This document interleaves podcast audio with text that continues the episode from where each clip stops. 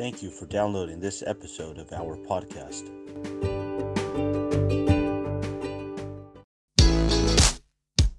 Hi, and welcome to the podcast for Solomon's Staircase Masonic Lodge number three five seven, where we talk about all things related with Freemasonry, including Hermetic teachings, philosophy, reason, spirituality, and much more. We're located in Buena Park, Southern California. Tune in as we continue to update our podcast with informative talks and articles for Masons worldwide and those who would like to inquire within.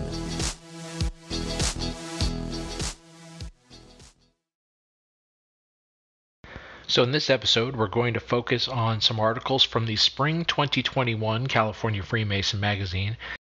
And the theme of this issue is Refresh, the Drinks Issue, Toasting a Spirited Masonic Custom. So the first article is In Good Spirits. For centuries, Freemasons have gathered in the spirit of brotherhood and camaraderie. We're saluting that legacy and the role that a good drink plays in deepening the connections between good men. Because, as the eighteenth century Masonic toast goes, the bonds of friendship always tighten when they're wet. At Refreshment, raising a glass to an important, if unofficial, Masonic custom by Brock Keeling. You can say my Masonic career started over a beer, begins Arthur Weiss, a fifth-generation Freemason and the current Grand Master of the Grand Lodge of California. He's recalling the first serious conversation he ever had about joining the fraternity. It was during a business trip to Louisiana at a Ramada Inn hotel bar that he learned about the community that would soon become a major part of his life. Weiss and two colleagues, both Masons, had just finished work for the day and sat down for a drink before dinner.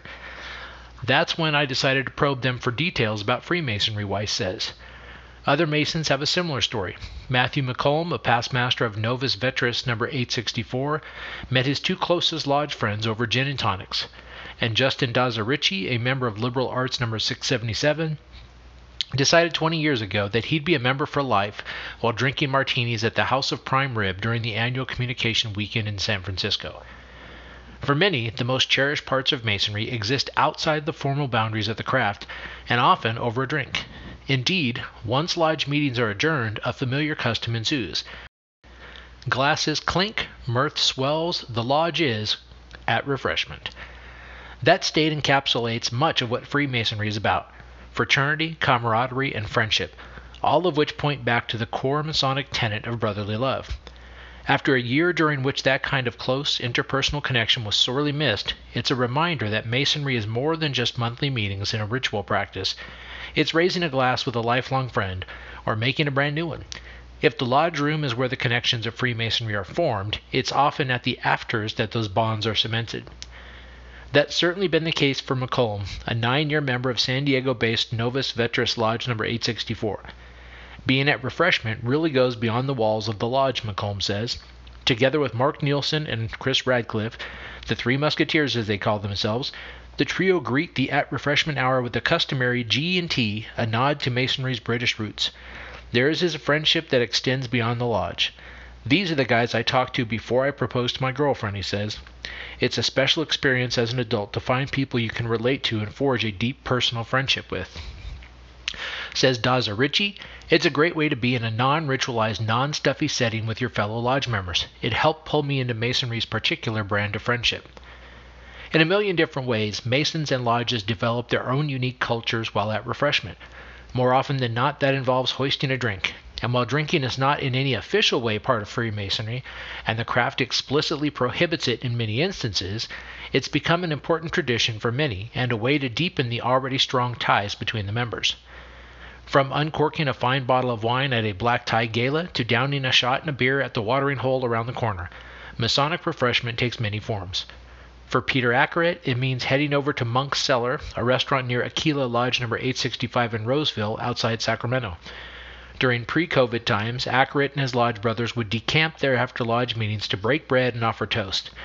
At Saddleback Laguna number six seventy-two, members formed an unofficial club called Low twelve, a cheeky riff on High twelve, a Masonic lunch group that meets at noon, which gathers after lodge meetings to keep the party going. The Downtown Masonic Lodge number eight fifty-nine adjourns to Invention, one of the oldest bars in Los Angeles, which just happens to be on the third floor of the Los Angeles Athletic Club where the lodge meets. San Francisco's Logos Lodge number eight sixty-one has its own special punch recipe that members partake of following lodge business. And then there are many examples of top drawer dinners with top shelf drinks that go above and beyond these casual après lodge gatherings, like the blowout seven-course Saint John the Baptist feast held each summer at Conejo Valley number eight oh seven. At Malcolm's Novus Veteris, members hold a quarterly convenus where they wear tucks and tails and eat by candlelight. It harkens back to an older time, a bygone era of old Masons when they wore that sort of thing, he says. Such hat tips to the past help connect the Masons of today to the festive practices of yore. In fact, in twenty fourteen, Grand Lodge issued guidelines to help lodges experience our heritage by temporarily returning to the days of old by recreating schematics from eighteenth century table lodges. In these early gatherings, members sat around a horseshoe-shaped table with a master at the head as they wined and dined. The meal would pause when the senior steward called the brothers to labor to observe the degree work. During a break or at the degree's conclusion, the meal would resume with the junior warden calling the lodge back to refreshment. Another example of Masonry's formal side can be seen in opulent festive boards like the one at Anchor Bell number eight sixty-eight in Los Angeles, where reveling members in black tie sing the lodge's own sea shanty and drink rum punch. It's also seen at Prometheus number eight fifty-one, whose version of a festive board is a white tie event held at the University Club, a jaw-dropping two-story brick Victorian mansion atop San Francisco's Tony Knob Hill. As befits such a setting, the members of Prometheus take their post-prandial in style, with single malts and bottles of Napa and Sonoma wine poured freely. Just don't call the Masons a drinking club. Since the Brotherhood was officially formed in seventeen seventeen, when a handful of lodges joined together as the Grand Lodge of England inside the Goose and Gridiron Tavern in Saint Paul's Churchyard, Masons have had a fraught relationship with alcohol. Even by the standards of early eighteenth century London, those lodges were known for their fondness for drink. A famous satirical engraving from seventeen thirty-six by William Hogarth, a Freemason, depicts a debauched street scene featuring a pair of Masonic officers staggering out of a pub. Right or wrong, a boozy reputation took hold. As a result, the fraternity has since held a firm line on alcohol in the lodge. In fact, drinking is prohibited at lodge meetings and in lodge rooms. Until nineteen eighty-nine, California Masonic temples weren't allowed to serve booze in their dining halls. Other stipulations remain. No lodge funds can be used to buy alcohol, though it can be bought and donated by a member. That attitude is reflected in the first Masonic cardinal virtue, temperance. The idea was to prevent an overserved member from breaking his solemn oath, you know, in vino veritas. Today, temperance is as much about respecting the sanctity of the lodge as about spilling the beans. From the beginning, that meant towing a narrow line, as early Masonic lodges frequently met inside pubs or taverns.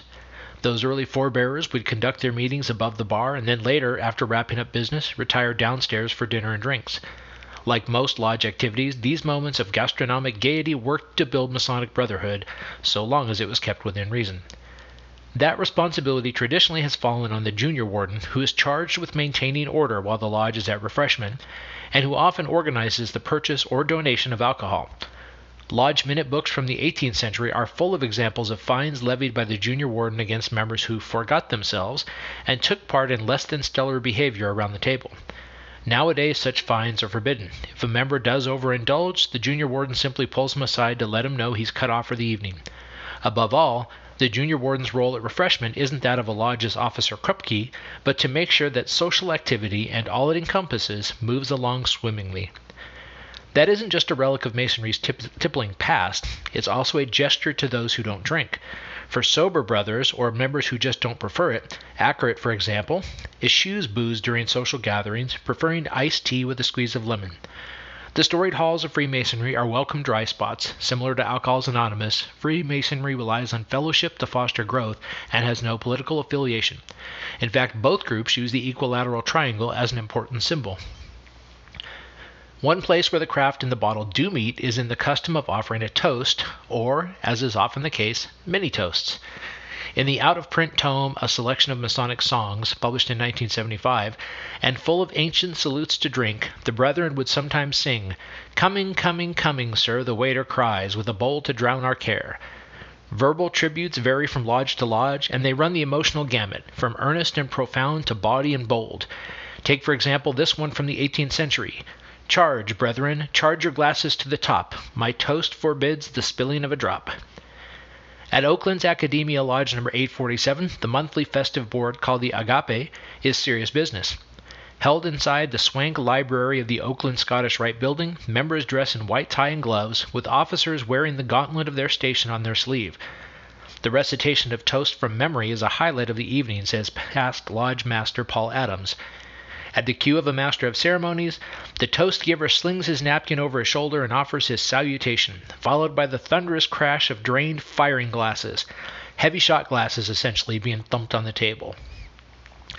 The act of toasting provides a way for the lodge to formally and good-naturedly honor members, friends, and founding fathers.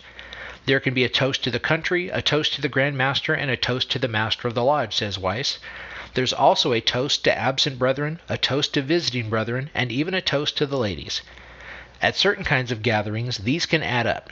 At Adams Academia Lodge, for instance, there are usually seven toasts. At Conejo Valley's annual feast, there are eight. Our members know better than to put too much in their glass, Adams says, because if you drink seven whiskey shots, it's not good. So crucial is toasting to the Masonic experience that drinking vessels have become a part of many lodges' lore. Some halls still possess ornate Masonic punch bowls made of ceramic or pewter and embossed with Masonic symbols and emblems.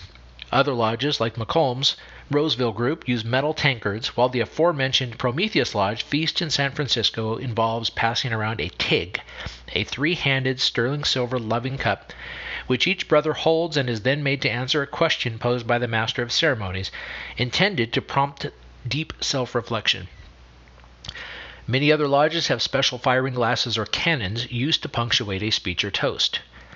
For all, many, many rituals centered on these time-honored traditions, Masons point out that drinking itself plays only a supporting role in times of refreshment. Instead, it's the one-on-one connection men experience at these lively moments of leisure that keeps their tradition alive. It affords members new and old a chance to enjoy the social side of Freemasonry while meeting each other on the level.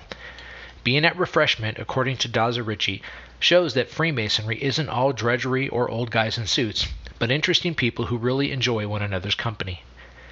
Weiss, who has played M C for Conejo Valley's Saint John's Day feast for most of the past twenty-five years, joined the Freemasons in part because he had relatives in it.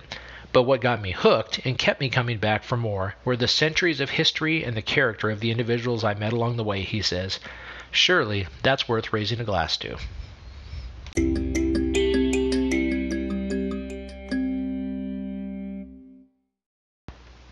Toastmasters.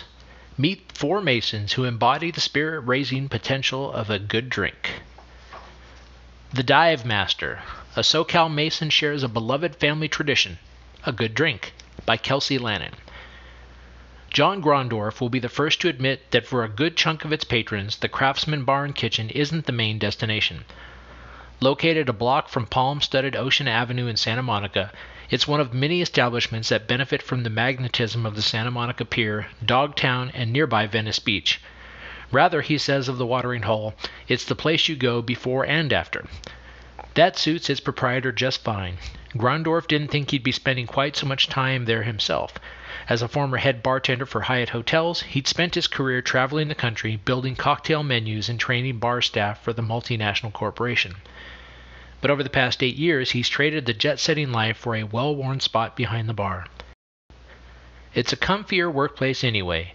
Grondorf initially made a small investment in the business during its previous life as a gastropub called The Yard. But in two thousand thirteen, the business was about to go under and needed a lifeline. I got a call from the guys who worked there, Grondorf says. They're like, well, we were told you were the one to call now. They called the right guy. Grondorf quit his job, bought a majority stake in the founding business, and became managing partner. It was really simple, he says. I had a corporate background and jumped right into doing my own thing, which was a lot more fun. The fact that he'd grown up in the industry didn't hurt. Until two thousand eleven, Grondorf's mother and stepfather ran El Gallo Pinto, a Nicaraguan restaurant in West Covina that was lauded by the late food critic Jonathan Gold, and his grandparents ran a supper club-style place called the Overtime in Glendora. They loved the atmosphere so much, they had a full-service bar built into their home. We would have family parties, everything at the bar, Grondorf says. They had a huge house, but I don't think we ever hung out in other rooms. With that in mind, Grondorf set to work revamping the funky beach haunt into a place that felt authentically local, but inviting enough to appeal to out-of-towners. Eventually, Grondorf landed on what he lovingly terms a fine diving aesthetic. "We are as close to a dive bar as you can be in Santa Monica," he says. In March of twenty thirteen, the Yard reopened as the Craftsman Bar and Kitchen. The name was a nod to both the arts and crafts architecture that his hometown of Pasadena is known for, and to Freemasonry. Grondorf joined Santa Monica Palisades number three oh seven in two thousand six and has furnished many of his lodge's gatherings with food and drinks from the Craftsman's Kitchen. "To be able to give back, it's an honor for me," he says. "I wish I could do more." The bar's decor tacks toward the personal.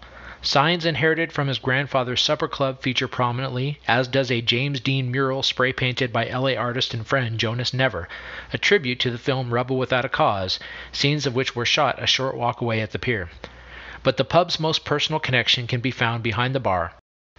It was there, over drinks, that Grondorf struck up a friendship with the woman who would eventually become the Craftsman's first bartender. In two thousand eighteen, they married, and like his parents and grandparents before him, John and Kelly Grondorf now run the operation as a family business. The Harmonizer, winemaker Carl Lehman on Seeking Life's Perfect Blend, by Anya Soltero. Carl Lehman's career-defining revelation came, as it should, over a glass of Cabernet. It was nineteen ninety-seven, and Lehman, who would go on to make his name as one of Napa Valley's premier winemakers, was a chemistry student at the U C Berkeley, part of an international team sequencing the human genome. Sharing a bottle with several colleagues, he was struck by the similar ways each person described the wine. Was it just a great bottle of Cab, he wondered, or was there a genetic component to their shared experience? "You can look at everything we consume as having a shape on the palate that everyone can agree upon," he says. Despite his colleagues' diversity, their shared genetic traits likely meant that they physically experienced the sensation of drinking wine the same way, he speculated. It was a scientist's attempt to explain the ineffable lure of a great bottle. For Lehman, pairing his two greatest passions, chemistry and wine, has yielded some robust results, leading him into the rarefied air of premier California winemaking. That journey took him to U C Davis's storied viticulture department and eventually into Sonoma and Napa Valley's vineyards, including a season at the Folie à Deux working under winemaker Scott Harvey, who introduced him to the physically demanding work in the cellars. After graduating, he moved on to Stag's Leap, one of the valley's top producers, and then to Storybrooke Mountain Vineyards. "I was exposed to excellence from the very start, the top of the industry," Lehman says. After overseeing the highly successful two thousand four, two thousand five, and two thousand six vintages for Storybrooke, Lehman teamed up with a fellow winemaker to found Vellum Wines in Saint Helena, where they aimed to develop a great Bordeaux-style wine.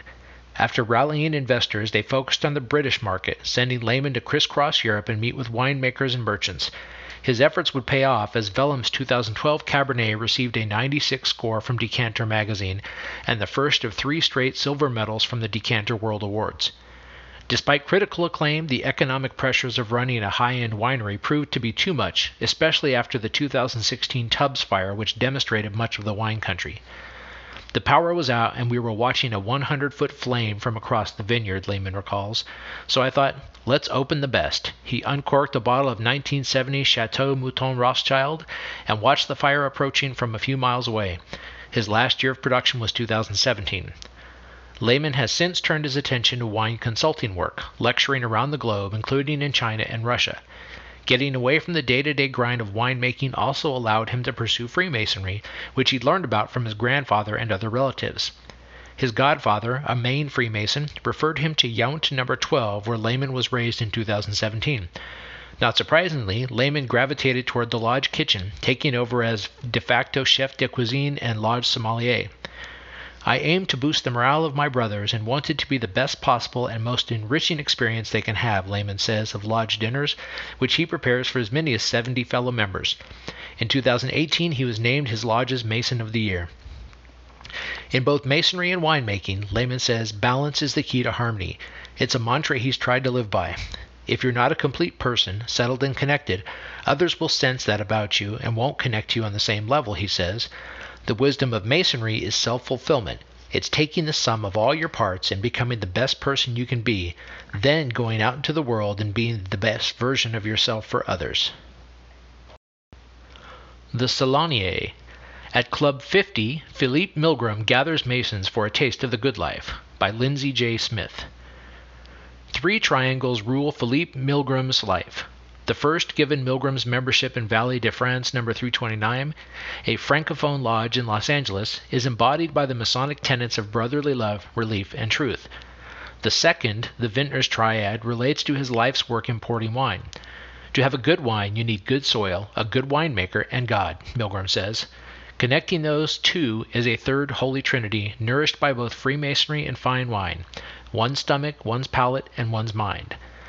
That tripartite enrichment is the goal of Club fifty, a monthly luncheon Milgram hosts for wine and conversation-loving Masons. Club fifty was originally established in France in nineteen eighty-one to help strengthen the bonds of friendship between brothers from different Masonic obediences. France is home to several Masonic bodies with varying rules and regulations. Today, there are chapters of the club worldwide, including the Los Angeles group Milgram helped launch, which is open to all Master Masons.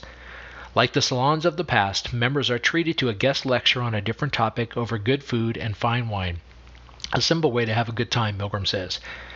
Past lectures have covered subjects as diverse as caviar, gemology, Masonic history, philosophy, and art, given both by Masons and by outside experts. Only two things, religion and politics, are off limits. One popular yearly lecture is by the painter Jana Gershman, sometimes combined with an outing to the Getty Museum where she works. Another is presented by Milgram himself, in which he explores the subject he knows best, wine. The French, we are born directly in the barrel of wine, he says with a laugh. Soon after Milgram arrived in California in two thousand one, he began importing and promoting several French wines that he loved back home, eventually expanding to other European labels. Today he represents some thirty vineyards and is a member of a number of wine industry societies, none more colorful than the Confrères du Sabre d'Or, an international society that celebrates sabrage, the art of opening a champagne bottle with a saber. Milgram is the American ambassador of the Confrérie, which means brotherhood, but isn't associated with Freemasonry. The society is similar to Club fifty in its focus on food, drink, and fellowship, Milgram explains. In the two decades he's been in business, Milgram has seen the American wine drinker's palate evolve significantly. Before, people asked me for a Cabernet or Merlot, he says. Now if they ask me about a blend, they know the difference between the Pinot in France and the Pinot in California. That education has had a macro-level effect, popularizing wines from all over the globe, but Milgram sees it at work on a more intimate scale, too. It's more enjoyable when you know what you drink and where it's coming from, he says. That's the approach he takes in his Club fifty lectures, teaching members about the grape, appellation, terroir, aging process, and other factors that give the vintage they're drinking its distinctive character. Each year, he travels to Europe to meet the winemakers whose labels he imports and learns all about the factors that influence their wine. Along with everything else, the pandemic put Club fifty on pause. Members tried meeting via Zoom, but it wasn't the same. What makes Club fifty special, Milgram explains, is not only the lecture, it's the friendship and the good food and wine that can't be replicated online. For now, he eagerly awaits the time when members can gather again over lunch and a bottle. Masonry is not only to nourish the brain and the heart, Milgram says. We're looking for better men, a better life. Food and wine is a big part of that. And our fourth person is the Spirit Guide. Whiskey expert and priest Steve Beale on communing with the divine, by Lily Young. When was the first time you enjoyed whiskey? Who were you with? These are often the first questions whiskey master Steve Beale poses to guests at his famous tasting soirees. A brand ambassador for some of the world's most respected liquor companies, Beale's name is ubiquitous at industry events, competitions, and publications. But before he starts his well-rehearsed spiel on the King of Spirits, he makes sure to ask his audience about their first impression of the stuff. Unlike vodka or tequila and the painful binges often associated with them, most everyone answers the whiskey question with a story, whether it's about playing golf with their father or having a drink with the boss, Beale says. Whiskey is all about sharing stories. His reverence ascends beyond the top shelf. Whiskey has an oral tradition like masonry or religion, he says. There is a spiritual ethos to it. Beale's invocation of the divine isn't hyperbole. An ordained Episcopalian priest, he occasionally leads services at the famous Grace Cathedral in San Francisco. But his main calling in life has been spreading the word of Wiesj Beath, the water of life. Since retiring five years ago as brand ambassador and whiskey master for the international distributor Diageo, owners of Johnny Walker, Lagavulin, and many others, he's continued to work in consulting and public relations for the industry. He's also been a judge for the past twenty-seven years at the San Francisco World Spirits Competition, the largest, longest-running drinks contest in North America. Beale's spirits credentials are impressive. In addition to working as a drinks journalist, he's a member of the Whiskey Magazine Hall of Fame, a life member of the Keepers of the Quaich Society, an honor bestowed by the Scotch whiskey industry, and a recipient of the U S Bartenders Guild Lifetime Achievement Award.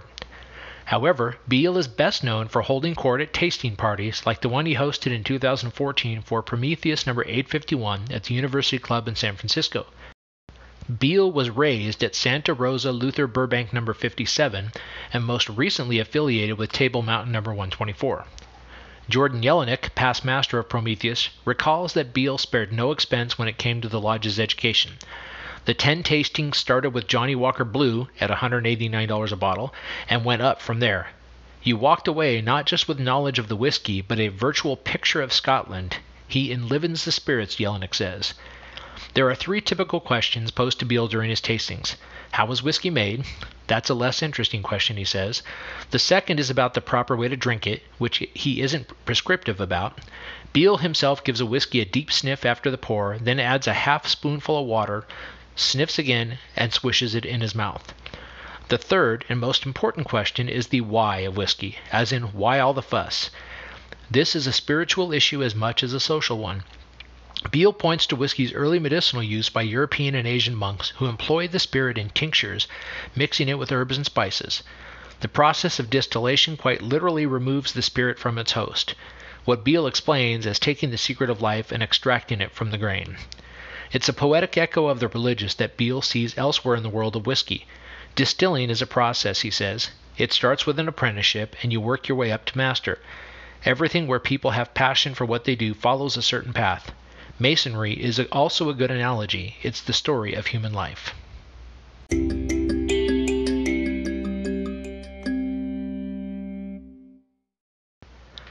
An Absolute Corker by Michael J. Ramos. Meet ye ancient order of noble corks, the screwiest Masonic club around.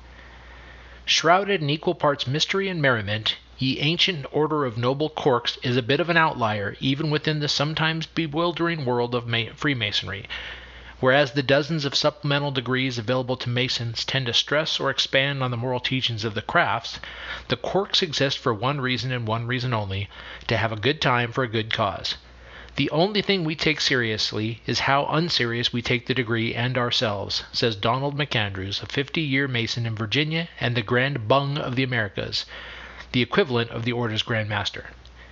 Yes, it's that kind of an affair, with titles like Rather Worshipful Admiral, Barely Worshipful Cook, and Particularly Worthy Shipmate. The Order is a decidedly screwy cousin to Freemasonry, fitting given that its insignia is a corkscrew piercing a wine cork. During so-called cork lodges, the claret judge tends to be passed around liberally. More common in Great Britain, Australia, and parts of Europe, the cork degree is seldom practiced on our shores. It is governed here insofar as it is governed at all by the Grand Council of the Allied Masonic Degrees. By and large, a degree conferral is held only once a year during Masonic Week, typically in Virginia or Washington, D C, and while it's still a mystery to most American Freemasons, the degree has a long and proud, if not exactly distinguished, history. Cork lodges, sometimes known as cellars, have always existed to raise money for charity by taking donations around the festive board, where ideally good and definitely plentiful drink are par for the course. For the uninitiated, the Cork Lodge's degree ceremony includes many allusions to Noah's Ark, hence the nautical theme evident in the officers' titles. But the real highlight of a cork lodge is the Board of Corks. Revelers raise funds for the charity of their choice through the frequent and boisterous leveling of fines against fellow members for breaches of cork protocol. Among them, I'm told, is the requirement to keep a cork and corkscrew on one's person at all times, like a challenge coin. Overall, even where local customs may take over, we universally agree that we come to eat and drink and for the opportunity to raise funds for charity, McAndrews says. Edgar Fenton, a resident of the Masonic Homes in Union City and a member of Los Altos number seven twelve, is among the lucky few California Masons who've taken the degree. and while he's mostly tight-lipped about its customs, he does recall it fondly.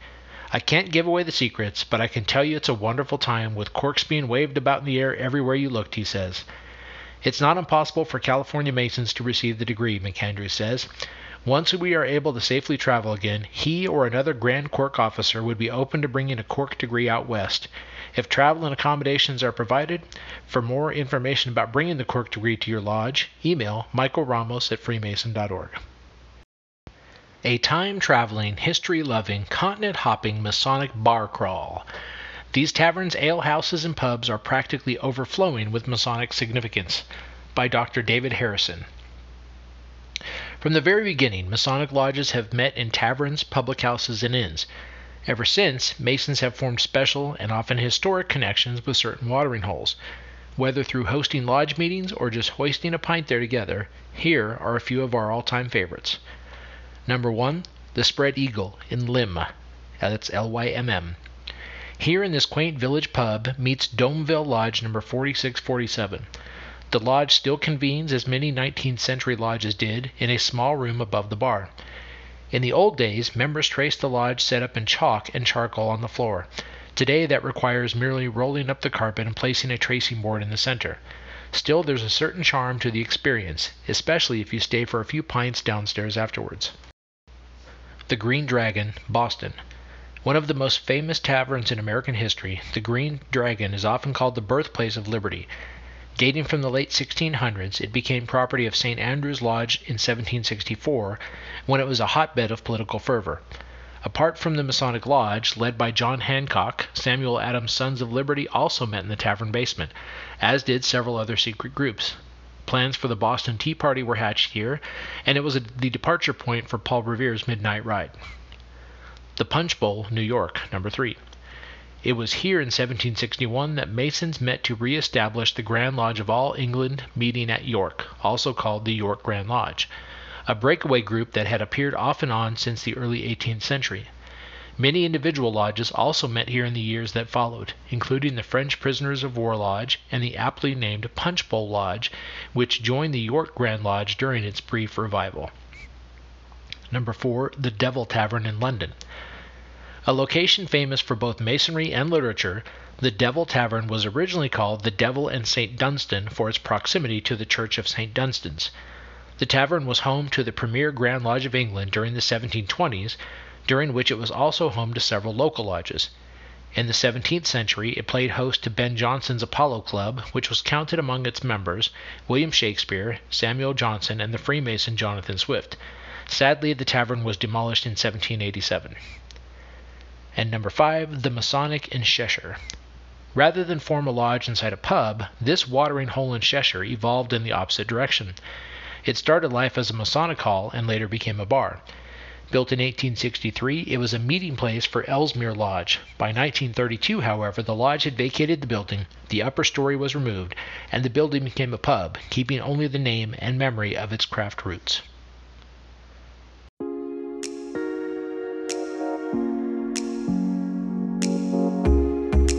Thank you for listening. If you like what you heard, please subscribe and leave us a comment.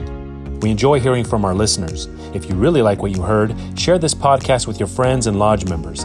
Visit us online at Solomon Staircase dot org.